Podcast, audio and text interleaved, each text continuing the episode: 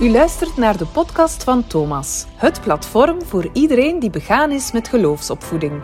We nemen u hier 50 minuten mee in de wereld van religie en onderwijs. Hallo!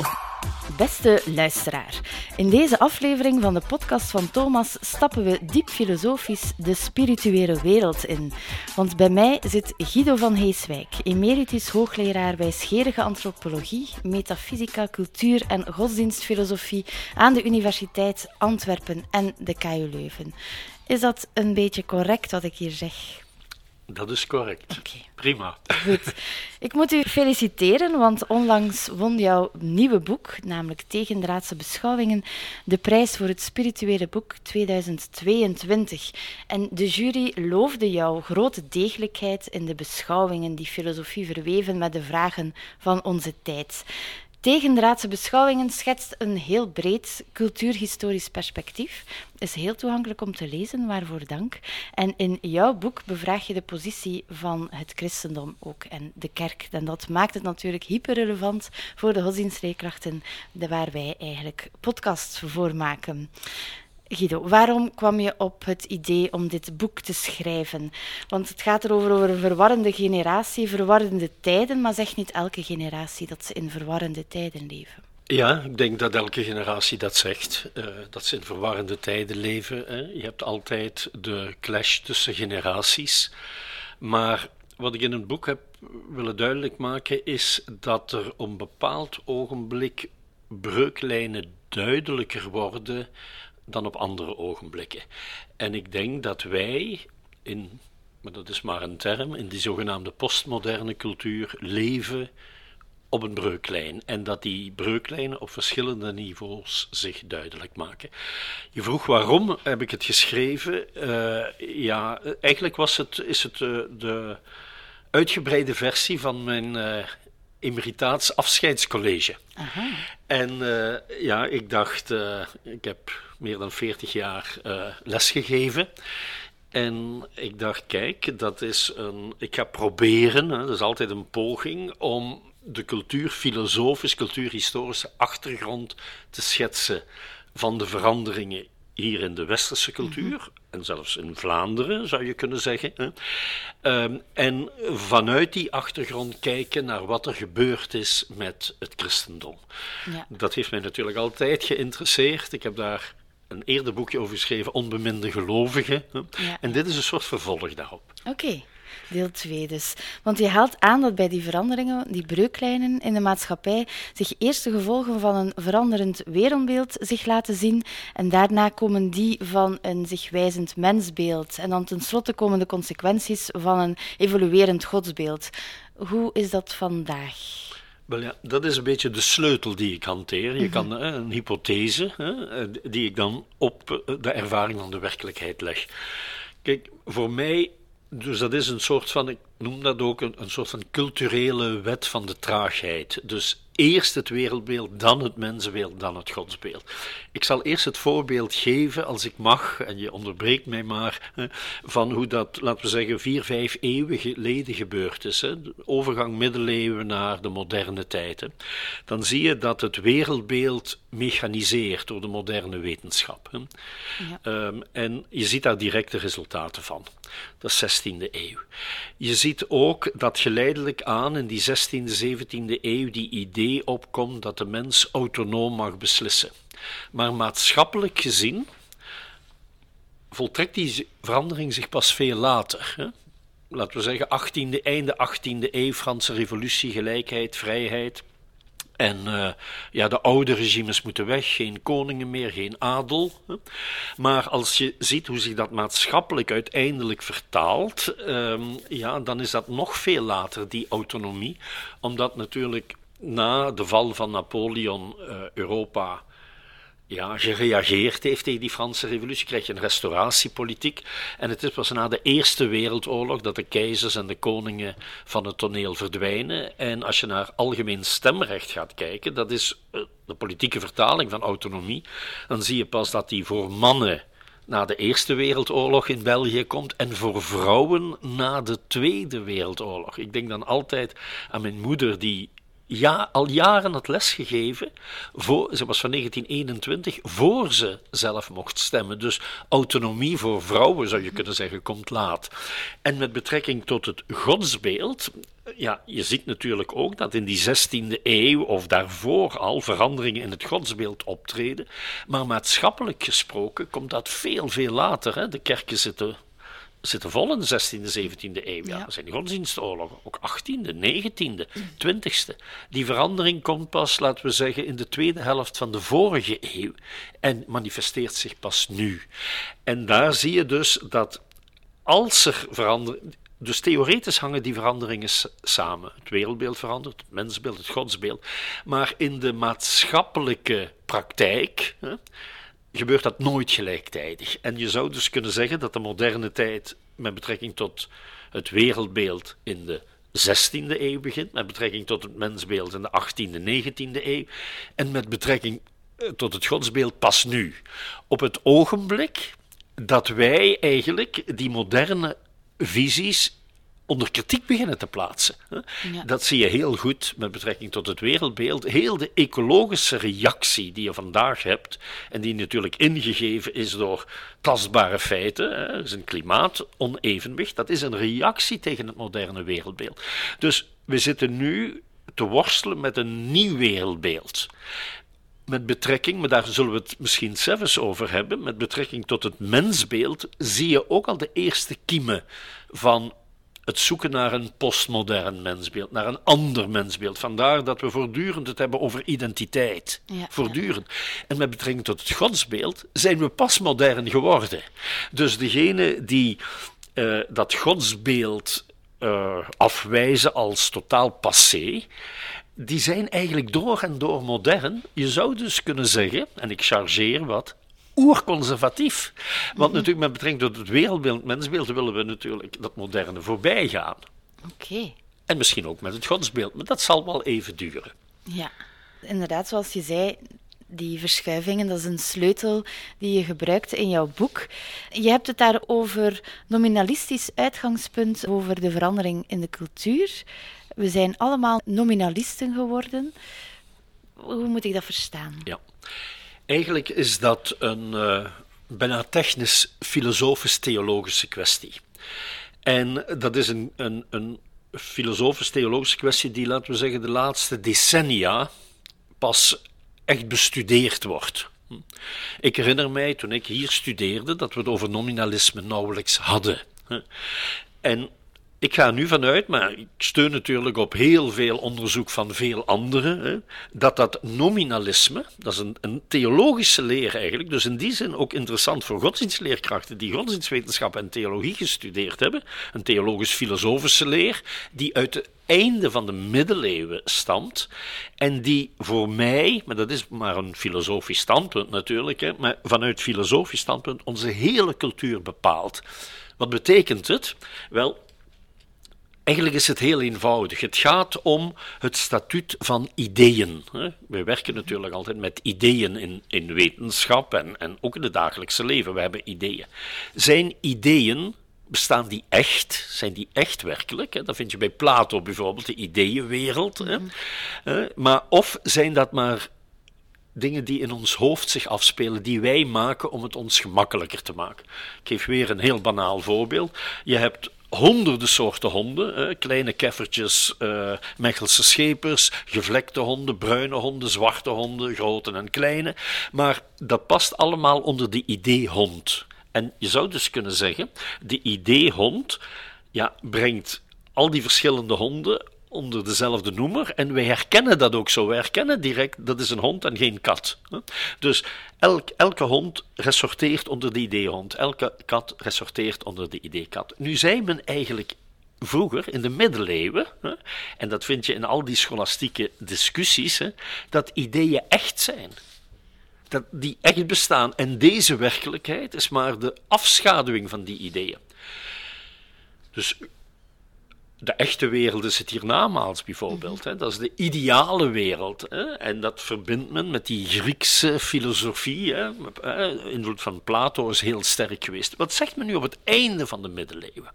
En dat zijn vooral je kan daar uitvoerig op ingaan. Hè. Je moet maar onderbreken als ik er te uitvoerig op inga. Maar eigenlijk is dat een uitvinding van de Franciscanen, dus de, de volgelingen van Franciscus van Assisi. En dat is niet toevallig. Die zeggen dat is nominalisme, hè? dat is het Latijnse woord voor namen, nomina. Hè? Ideeën, dat zijn maar naampjes in ons hoofd. Dat zijn etiketjes die wij uh, plakken op die verschillende honden om het ons gemakkelijker te maken. En zo kunnen we spreken over de hond, de kat, de mens, de vrouw, de man enzovoort. Maar die bestaan niet echt. Alleen deze wereld bestaat echt. Dat heeft natuurlijk enorme gevolgen voor ons spreken over God. Want God heeft te maken met het ideële, het eeuwige, het boventijdelijke. En de nominalisten die zeggen, daar kunnen we eigenlijk niks over zeggen. God is de totaal andere, de totaal onkenbare, de voor mijn spreken totaal verborgene. Terwijl vroeger, hè, zeker in het katholicisme, hè, denk aan Thomas van Aquino of aan Selmus van Kenterme, die zeiden nee, nee, met mijn verstand kan ik heel veel over God zeggen.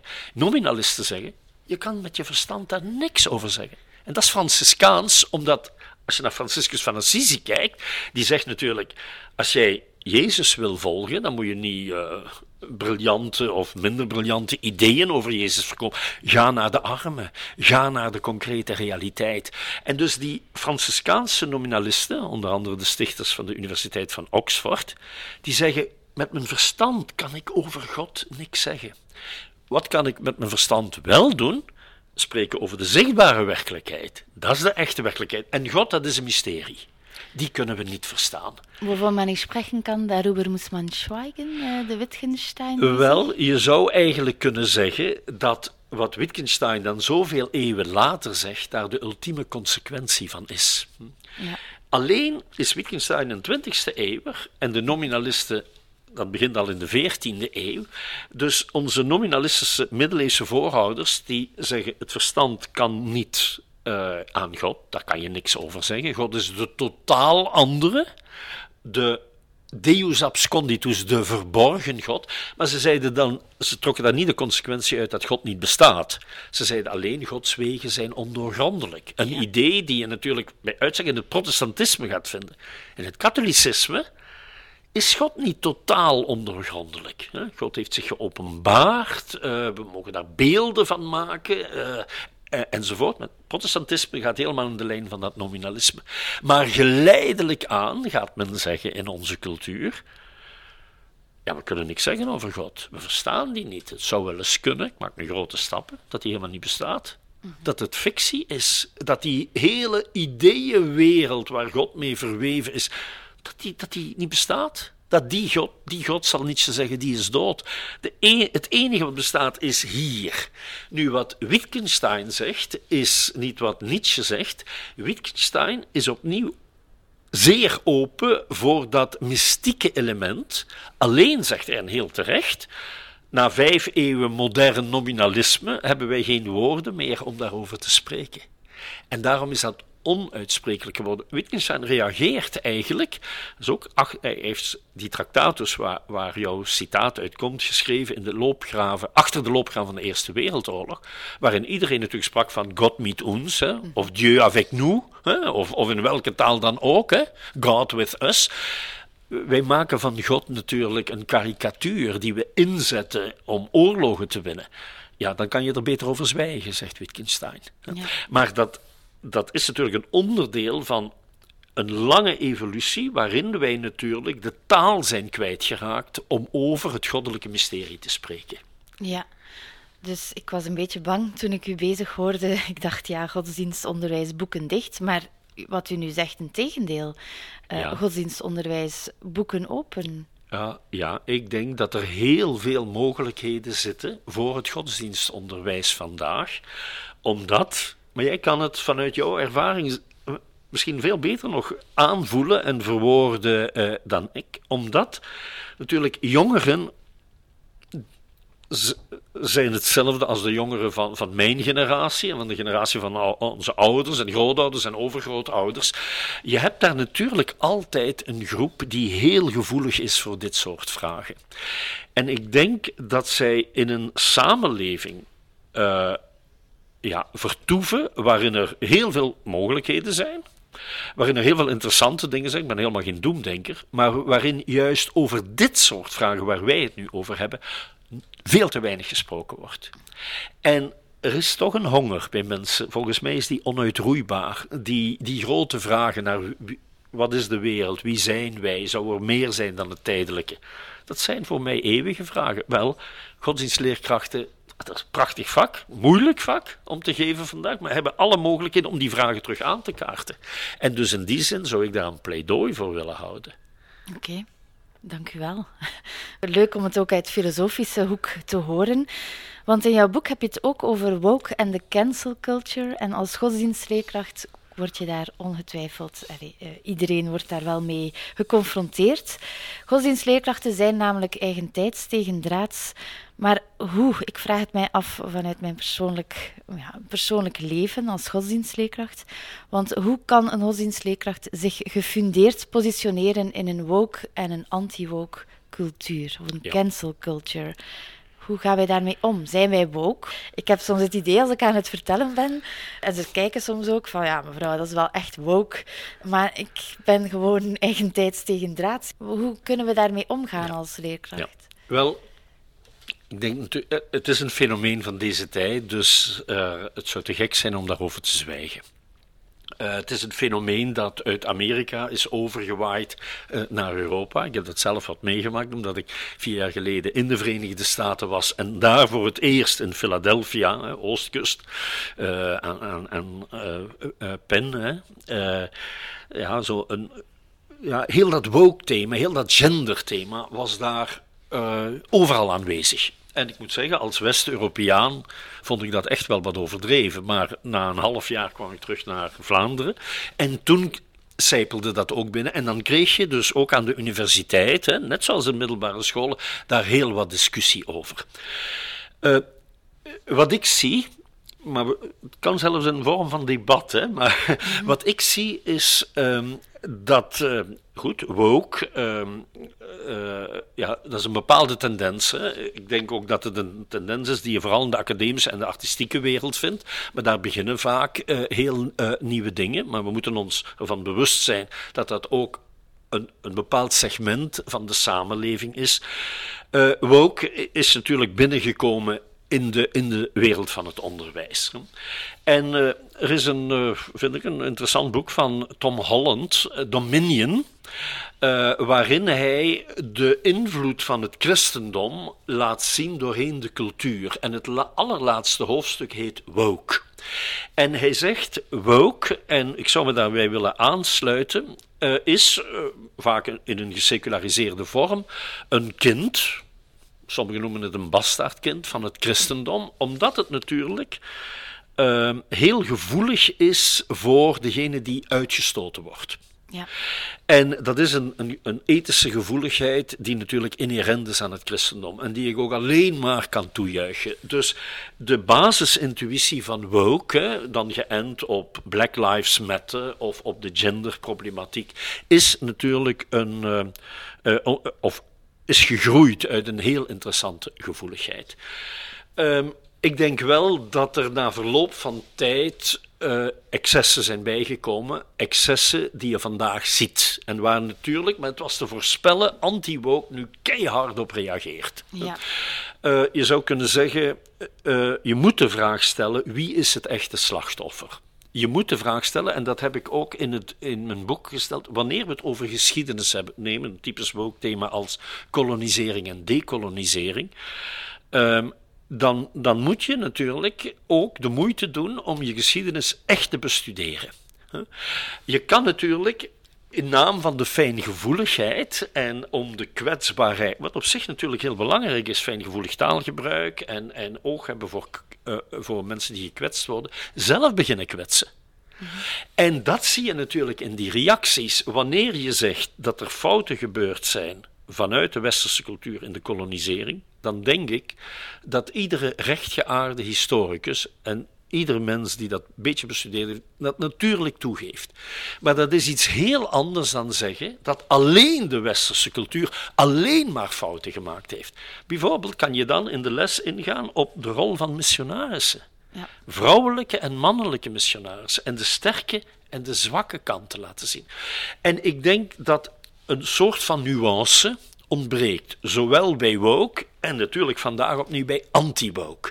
En dat we in een dovenmansgesprek zitten, dat je niet alleen in West-Europa vindt, dat je natuurlijk in de Verenigde Staten vindt, dat je eigenlijk overal begint te vinden, dat zeer gevaarlijk is en eigenlijk niets oplevert.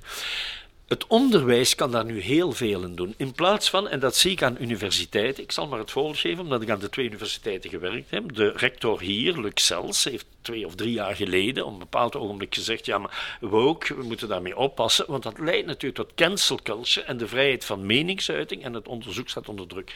De rector aan de Universiteit in Antwerpen, Herman van Goetem, die zit veel meer in het woke-kamp en heeft bijvoorbeeld twee mensen uh, geschorst die, zonder dat ze het wisten, uh, uh, wat gezegd hadden over uh, ja, allochtonen en joden. Het was allemaal niet geweldig wat ze zeiden, maar het gesprek was opgenomen en ze werden geschorst.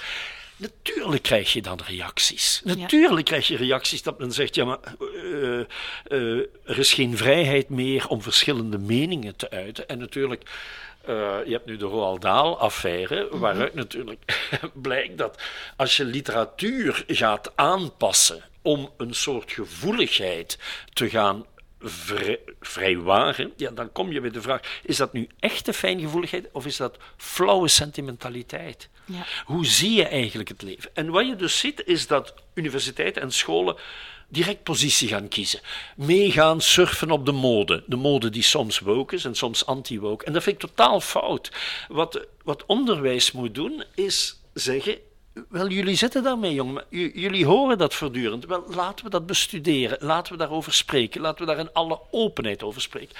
Maar ik denk dat je ook weet, scholen en universiteiten zijn ook vaak heel gevoelig voor hun imago en hoe ze overkomen en hebben vaak de moed niet om dat te doen. Echt kritisch leerlingen opleiden is hen confronteren met die woke en die anti-woke argumenten en gevoeligheden. En daarop doorgaan. Dus u geeft als tip het bestuderen van een bepaalde situatie als het gaat over woke. Uh, is altijd gekoppeld aan een bepaalde thematiek. Dat kan gender zijn.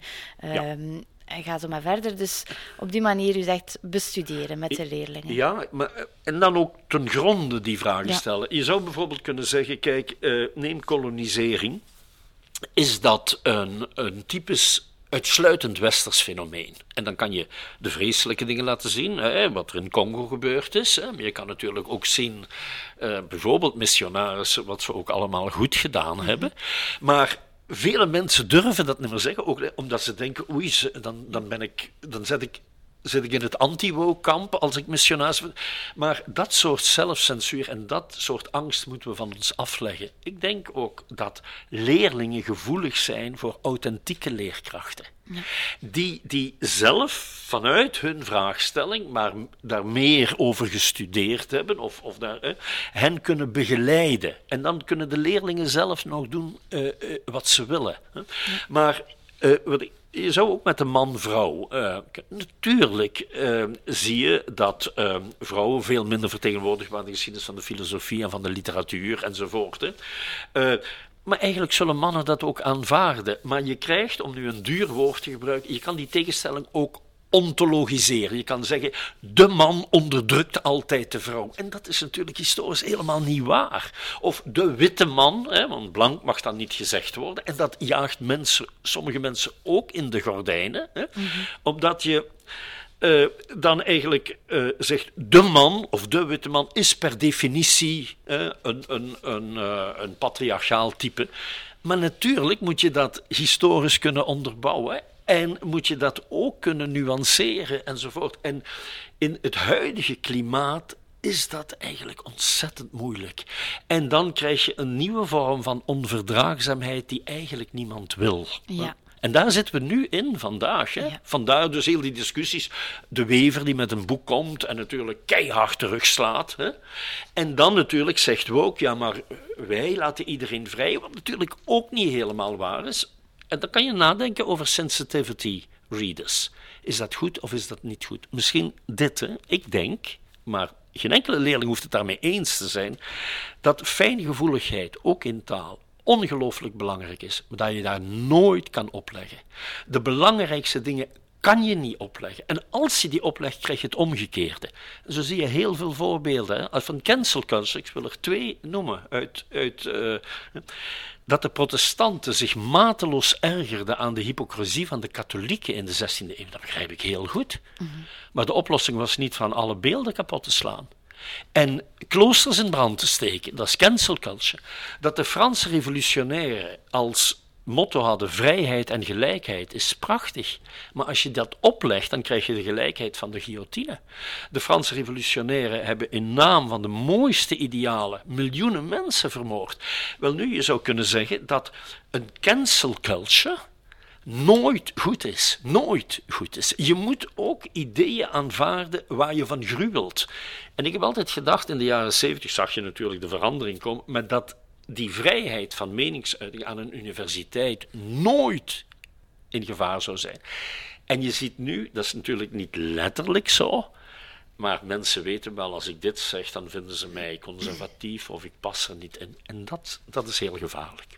Ja, want in uw boek helemaal op het einde zegt u van ja, wij moeten ons klaarmaken voor de storm die komt.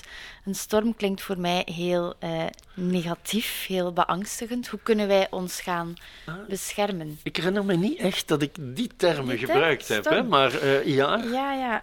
De rivierbedding is zich weer aan het verleggen. Een verandering van tijdperk is op til. De zee ligt niet zo open als Nietzsche had verhoopt. Maar de rivierbedding verlegt zich traag, heel traag. In de diepte onder het wateroppervlak zet de erosie van het moderne wereldbeeld momenteel druk op de oevers. Voorlopig houdt de bedding, aangebracht door het slip van het moderne mens- en godsbeeld, nog stand. Maar er is stormopkomst de huidige polarisering situeert. En ga zo verder. Ah, Dank je wel om, het, om de context opnieuw te schetsen. één zin uit uw boek weggetrokken. Nee, nee. De storm uh, is negatief. Wel, maar uh, ik wil, wat ik daarmee bedoel is, dus het is een, een cultuurfilosofisch boekje, dus beperkt. Hè? Uh, het is een bepaalde invalshoek. Maar je hebt, ik heb het beeld, dat is een beeld van Wittgenstein. Hè? Dus uh, in het onderwijs zegt men altijd, en ik heb mijn heel leven in het onderwijs gestaan, ik heb dat ook altijd heel, heel graag gedaan, maar we moeten de jongeren kritisch opvoeden. Maar wat is kritisch opvoeden? En ik, ik eh, leen dan dat beeld van Wittgenstein. Je hebt een rivier en dat water stroomt. En je kan natuurlijk in het water gaan staan en dan discussiëren over talloze dingen.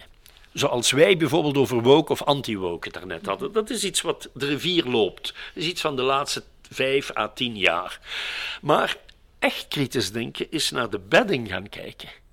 De bedding, dat noem ik het uitgangspunt, hè, want water kan naar binnen een bedding lopen. En als de bedding zich verlegt, dan verlegt een cultuur zich helemaal. En je moet dus gaan kijken naar de uitgangspunten. Wel, het beeld hè, van de storm. En eigenlijk ben ik niet zo pessimistisch, maar dat, dat sluit aan bij heel de problematiek van de ecologie. Dus met betrekking tot ons wereldbeeld zijn we de bedding aan het verschuiven, omdat het moderne wereldbeeld, dat is het wereldbeeld van de mens die autonoom die wereld onderzoekt, daar toepassingen van maakt, waardoor wij het makkelijker hebben. En we hebben heel veel aan die mensen te danken, want men doet nu alsof Descartes slecht was en Bacon, maar dat waren eigenlijk idealisten die de wereld beter wilden maken. Descartes die schrijft, hè, dan als je mijn nieuwe methode gebruikt, hè, wetenschappelijke methode, dan zullen wij ziekte kunnen genezen, zullen mensen ouder worden, zullen we ons vlugger kunnen verplaatsen. Dat hebben we allemaal te danken aan die visie mechanisering van het wereldbeeld. Maar we hebben dus de wereld, de bedding is veranderd tegenover de middeleeuwen, de mens kan ingrijpen in de wereld. Wat zien we vandaag, 21ste eeuw? Dat als gevolg daarvan wij dus economisch zijn vooruitgegaan, we gemiddeld 80 jaar worden, we ziekte kunnen uitschakelen, maar tegelijkertijd dat de wereld totaal bezoedeld is. En dat de wereld dan toch moeder aarde blijft die we nodig hebben. Dus dat bedoel ik met de storm is op komst. Je kan daarover redeneren, maar we zullen oplossingen moeten vinden. Ja. En dus om die oplossingen te vinden, zal je de bedding moeten veranderen. Je ziet dat heel goed in Vlaanderen, eh, maar eigenlijk overal de, heb je twee posities daarin. De eerste positie is, ah, met de technologie gaan we dat verbeteren. Auto's, dat blijft natuurlijk, we gaan niet, maar we maken elektrische auto's. En we gaan dus ook vliegtuigen, geen kerosine, maar elektrisch, enzovoort. enzovoort.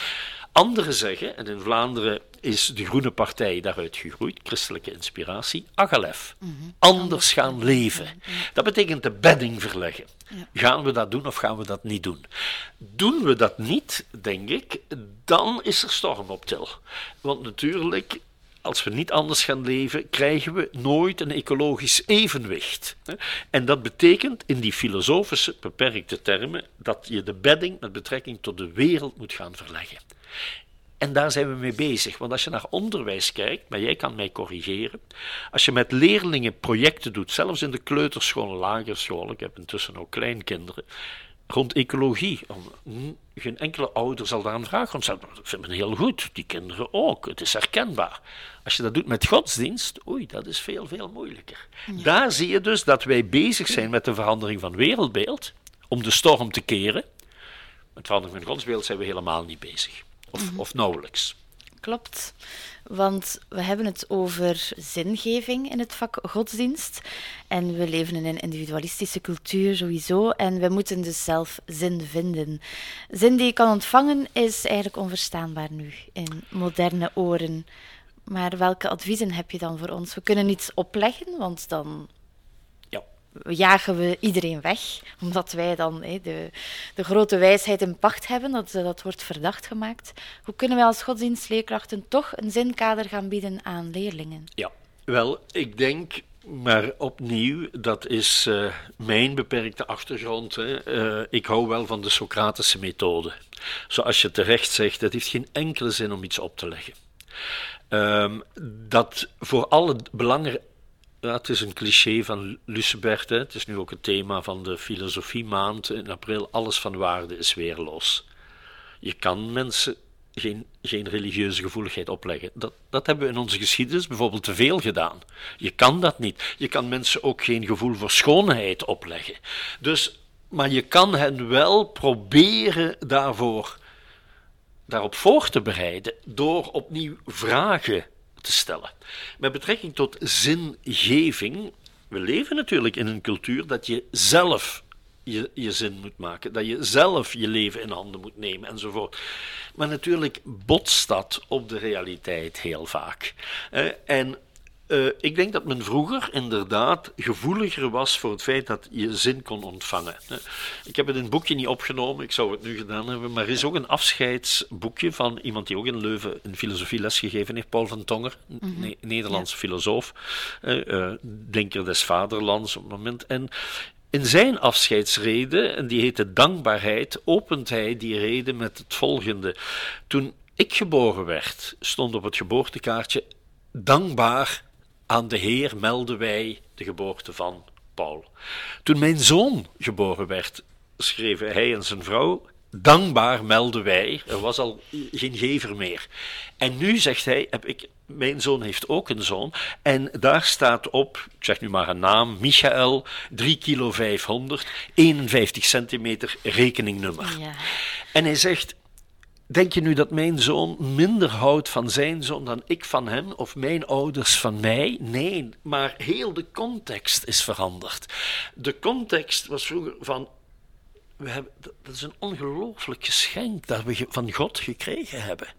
Uh, zoals zoveel dingen die we gekregen hebben. En het is maar in die context volgens mij ook, maar corrigeer mij, dat gebed betekenis heeft. Gebed heeft betekenis binnen een context van dat, dat, er, dat je iets gratuit ontvangt. En, eh, eh, terwijl wij leven natuurlijk in een cultuur die het daar heel moeilijk mee heeft, die dat eigenlijk bijgeloof vindt, die dat vreemd vindt. Wij zeggen, we zullen het zelf moeten maken. En eh, ik denk er altijd om, dat is eigenlijk heel banaal gezegd, maar uh, men zegt dan ja, en kinderen maken, ja, die maakten ze vroeger op dezelfde manier. Maar er was de idee dat, dat, dat eigenlijk de ouders bijna een doorgeefluik waren van een, een geschenk dat gegeven is. En wat mij dan wel opvalt, is dat jongeren vandaag, dat je toch veel jongeren vindt, die zeggen, ja, ik, we willen geen kinderen, we willen niet die op een, in, in deze samenleving op de wereld zetten waar de wereld kapot gaat enzovoort. Hè. Ja, daarin zie je natuurlijk een gevoeligheid voor uh, het leven als geschenk weg hebben. Uh, het leven kan een last zijn. En het vreemde is dat als je een klein beetje nadenkt, dat je dan weet dat dat en een geschenk en een last is. Elke baby die geboren wordt, gaat ook pijn krijgen, gaat ook lijden, anders kan je niet leven. En misschien verbonden met heel dat woke-thema, daar moet je mensen mee confronteren. Ja. Dat kan hen versterken door hen in safe places weg te zetten met de allerbeste bedoelingen. Uh, creëer je een beeld van het leven dat niet bestaat. En dus in die, en een oude cultuur, dat heb ik ook wat uitge... Ook, ook bij de Grieken heb je veel meer dat, dat levendige gevoel dat, dat, je, dat je eigenlijk idioot bent als je denkt dat je het leven helemaal in handen kan nemen. Wel nu, dat kan je niet opleggen aan maar je kan wel oude teksten geven, je kan met hen daarover spreken. Uh, uh, uh, want er zijn natuurlijk ook bij de leerlingen al die die mensen verloren hebben door een dom ongeval of door een vreselijke ziekte. Ja, en, en, en dan? Wat, wat, wat, wat is dat leven dan? En dan kom je bij die vragen van, misschien heeft het geen zin. Of heeft het een diepere zin? En dan kom je, dat zijn de vragen van de filosofie, maar dat zijn ook de vragen van de religie. Dat zijn de existentiële vragen bij uitstek. En nog eens, ik denk daar dat godsdienstonderwijs het meest geschikt is om die vragen aan te pakken, tot in de diepte. En ik ben ervan overtuigd dat de meeste leerlingen dan interesse hebben. Ja, inderdaad. Ik ben uh, heel erg geboeid aan het luisteren. In je boek heb je het ook over excarnatie in plaats van incarnatie. Ik vind dat heel interessant. Mocht u dat even willen uitleggen voor ons publiek? Wel, uh, ik heb nooit het warm water uitgevonden en ben er ook eh, in, in die, eh, dat is een, een, een term die ik ontleen aan een Canadese filosoof, Charles Taylor, uh, die me heel sterk geïnspireerd heeft, vooral de laatste 10, 15 jaren. En Taylor ehm, ja, beschrijft de secularisering, zoals, eh, eh, en hij beschrijft die natuurlijk cultuurfilosofisch, hoe die uit nominalisme ontstaan is, uit een ander godsbeeld enzovoort. Maar we hadden het over nominalisme, dat maakt het mij nu misschien makkelijker om excarnatie uit te leggen.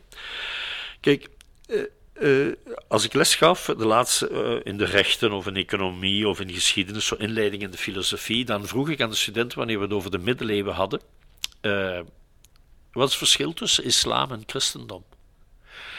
En de meeste studenten weten dat niet. Mm ja, in Antwerpen de laatste jaren, geschiedenisstudenten, wie het wel wisten, waren de moslimmeisjes. Want die zitten meestal op de eerste rij, hoofddoek. En eigenlijk heel beleefd staken die dan, nadat er een halve minuut gezwegen werd, ehm, en ik ook vaak vroeg, wie komt uit katholiek onderwijs? 80 procent, maar dat is ze wisten dat eigenlijk niet. Dat is hen helemaal niet te verwijden natuurlijk. Hè. Moslimmeisjes die zeiden, ja, wij, wij eh, respecteren Jezus, dat is onze tweede profeet en Mohammed is onze eerste, maar Jezus is natuurlijk helemaal niet goddelijk. Uh, dat is een mens, dat is een interessant mens. Allah is God en alleen Allah. En jullie doen iets wat in onze ogen en oren blasfemisch is. Namelijk, jullie verheffen die Jezus tot het goddelijke. Ja, en mijn antwoord was dan, maar uh, uh, inderdaad, jullie wijzen op een groot verschil tussen christendom en islam. Christendom is de godsdienst van de incarnatie, dat God in het vlees gekomen is. In, in, zijn schepping, in eigenlijk in ieder van ons. En dan bij uitstek, als je het zo kan noemen, in Jezus van Nazareth. En ik voegde daar altijd aan toe, dat is rationeel het moeilijkste om te verstaan. En dat is voor ons enorm moeilijk om te beleven. Wanneer vieren we dat? Met kerstmis. Maar wat hebben wij van kerstmis gemaakt? Uh, kerstmarten, kerstballen, kerstbomen, lekker eten, gezelligheid. Cadeautjes. Uh, cadeautjes enzovoort. En eigenlijk uh, kan je zeggen, ligt dat op een bepaalde manier, in een verburgerlijke vorm, in het verlengde daarvan. Maar de kern is, zoals Thomas Halik dat zegt, dat God gekozen heeft om mens te worden incarnatie. Nu, als je, en dat doen filosofen, als je naar oudere teksten kijkt of historici, dan zie je dat dat door mensen beleefd werd.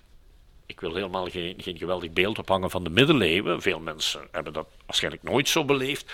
Maar dat je in een, een, een, een, een soort van atmosfeer had waarin je dat kon beleven. De incarnatorische kracht van het kerstgebeuren. dat, zegt Taylor, en dat legt hij heel goed, en dat is denk ik heel herkenbaar, hè, is natuurlijk vanaf de 16e, 17e eeuw geleidelijk aan verdwenen. Waarom? Omdat natuurlijk de kerk zich is gaan katholieke kerk zich is gaan positioneren tegen het protestantisme en, en begonnen is met allerlei regels en procedures. Eén keer naar de mis gaan, wat eigenlijk in de middeleeuwen, nee, nee, elke week. Nou, ik ben daar nog het kind van, een beetje. Hè. In lagere school moest ik elke dag naar de mis. En om de week biechten, enzovoort. Waardoor natuurlijk die betekenis wordt uitgehold. En excarnatie betekent dat dat je makkelijk kan zeggen: het christendom is een incarnatorische god, maar dat zit in je hoofd, maar niet meer in je vlees. Je kan het niet meer ervaren. En dat is iets wat heel veel godsdienstleerkrachten ervaren, wat heel veel mensen ervaren in zichzelf, wat heel veel leerlingen ervaren, wat heel veel ouders ervaren. En dat kerstmis is zo de restant daarvan, maar de geëxcarneerde restant. Wel nu, als de kern van het christendom is dat dat geïncarneerd is, en ik ben ervan overtuigd dat dat ook in vroegere tijden heel veel mensen geïnspireerd heeft, dat incarnatorische geloof, hè, dan denk ik moeten we eerst aan onze leerlingen zeggen: Ik begrijp heel goed dat dat niet werkt voor jullie. Ik kan ook een andere term voor gebruiken. Dat, dat, dat jullie dat hocus pocus vinden. Want natuurlijk, ik kan zeggen, de katholieke liturgie herdenkt dat. Of evoceert dat in de Eucharistieviering. Natuurlijk verstaat niemand daar nog iets van. Dus dat is allemaal heel, heel vreemd geworden. Maar laten we dat eerst eens uitleggen, wat de achtergrond is, en dan eens zeggen, hoe zien jullie dat? Ik heb bijvoorbeeld studenten gehad, filosofiestudenten, die aan mij zeiden, ik zou een thesis willen maken over die grote feesten. Want als kind was ik daardoor betoverd, maar nu ik volwassen ben, vind ik dat oerzaai. Ik kijk helemaal niet uit naar kerstmis lekker eten weer en ze jagen ze en dan dit doen en dat doen. En er is niks meer van die betekenis.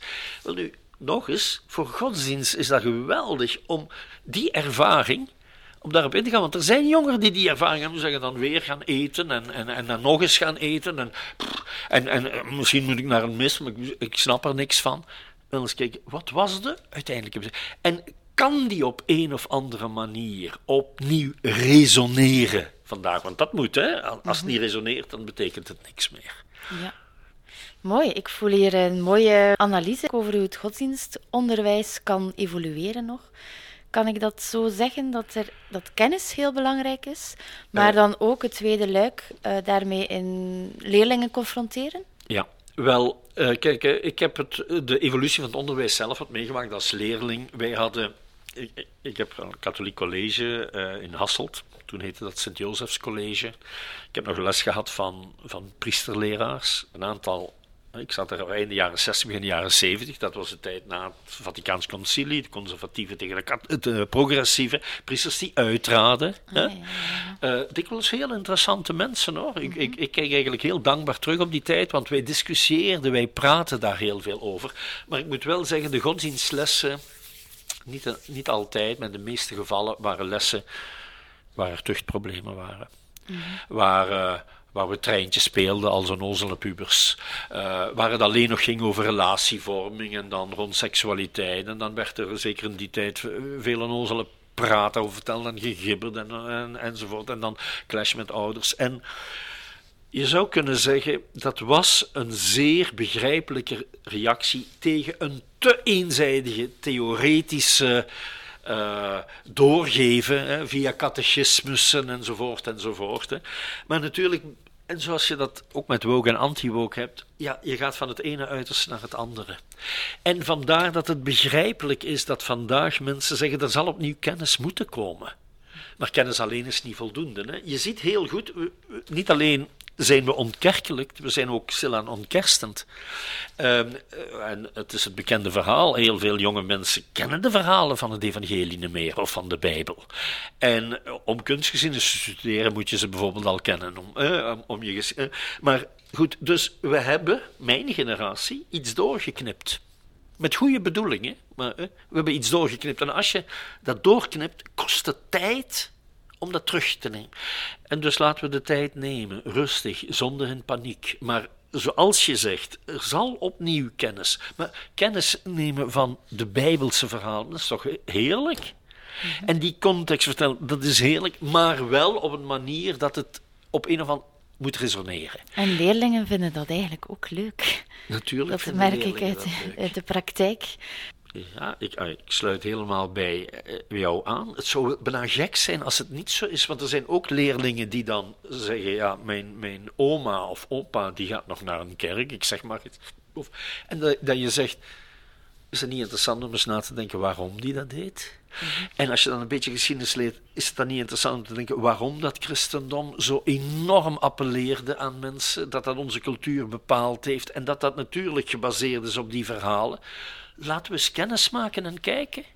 En verder, dat is ja, wat wij in onderwijs. We, we, geven hen.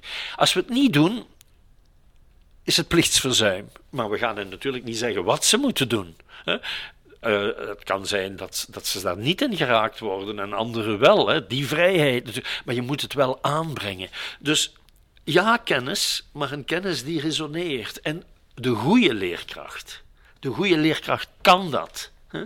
De authentieke leerkracht kan dat. En die heeft daarvoor geen, geen pedagogische procedures nodig, volgens mij. Die hebben we veel te veel. Laat die, wat je nu vandaag hoort, hè, bij heel die malaise in dat onderwijs, leraar is een prachtig beroep. Maar geef vertrouwen aan die leraars. En niet te veel met invul enzovoort. Hè. Goed. En, eh, en dat spreekt leerlingen aan. Daar ben ik van overtuigd. Authenticiteit. Klopt. Als we zo even kunnen beschouwen op ons gesprek dat we nu hebben, is dan religie volgens jou een houvast of een zoekkader vanuit jouw positie? Ja. voor mij allebei. Ik weet natuurlijk, ik, ik leef ook in deze tijd, dat wanneer het woord staat ook als een, een, een ondertitel. Hè, eh, hou vast, dat is een vies woord. dat is oh, de gemakkelijkheidsoplossing. Ik vraag me af of mensen altijd in de totale verwarring kunnen leven. En geloof is in de eerste plaats inderdaad een horizon. Horizon. Ik ben helemaal geen theoloog, uh, uh, Germanist en filosoof. En als je dat wil eerlijk, dan moet je dat als filosoof doen. Als literatuurwetenschapper, als taalkundige moet je dat doen. Of je nu gelovig bent of niet. Hè. Dat mag, hè, dat, dat maar het speelt als horizon. Hè, als horizon. En natuurlijk zal zich dat uiten in, ja, als ik dan bijvoorbeeld uh, Charles Taylor koos om te lezen, of uh, uh, neem het godsbegrip bij Spinoza, dat heeft met die interesse te maken. Maar Spinoza was helemaal geen christen, maar ik kan die natuurlijk bewonderen en ik moet die zo goed mogelijk geven, enzovoort, enzovoort. Dus het is een horizon. Maar het woord hou vast hoeft geen negatieve betekenis te hebben. Het heeft er natuurlijk één vanuit een modern wetenschappelijke visie. Wat, wat doet de wetenschap? Die heeft een hypothese en die zoekt naar zekerheid. En dan probeer je die hypothese altijd te verifiëren. En als je ze niet verifieert, dan ga je naar een nieuwe hypothese. En zo kom je tot zekerheid. Prima in de wetenschap, maar zo werkt godsdienst niet. Zo werkt het in het leven niet. Maar in het leven heb je wel een soort van houvast dat nooit met bewijsbare zekerheid te maken heeft. Als je nu wil weten of je vrouw van je houdt en je zegt uh, ik ga een privédetectieve inhuren en al haar stappen nagaan en na een maand zegt die privédetectieve ah ja, jouw vrouw gaat helemaal niet vreemd en je zegt ik hou ervan, dan voel je direct dit slaat nergens op. Uh, toch wil je in relaties ook houvast. Met dat houvast, dat toont zich in de werkelijkheid. Dat is ook eigenlijk een Wittgensteiniaanse zin. Hè? -hmm. Toont zich in de werkelijkheid. Dus natuurlijk heeft religie ook met houvast te maken.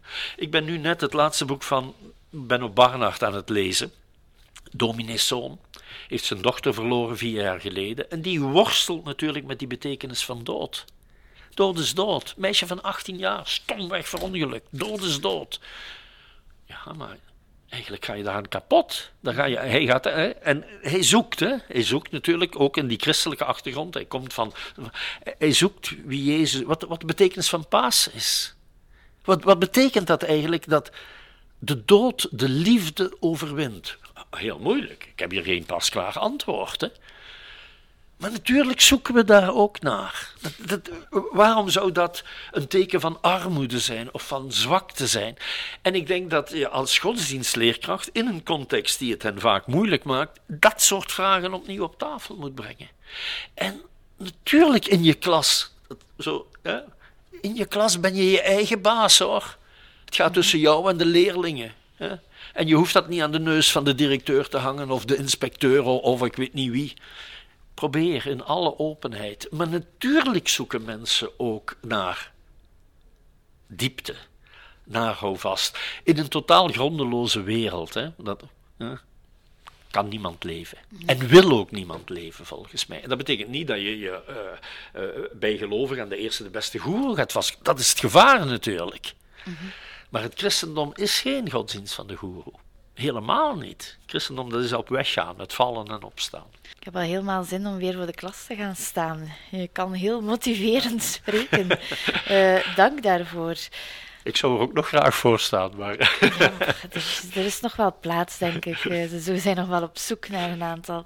Heel, heel erg bedankt. Guido, uh, ik uh, hoop dat u ook een aangenaam gesprek vond. Wel, jij bent erg bedankt, Elisabeth, voor de uitnodiging. Ik vond het heel aangenaam. Oké, bedankt Guido. Dag. Bedankt om te luisteren. Heb je zelf een interessant project? Of wil je dat de podcast van Thomas bij jou langskomt? Laat het ons weten via thomas.kuleuven.be.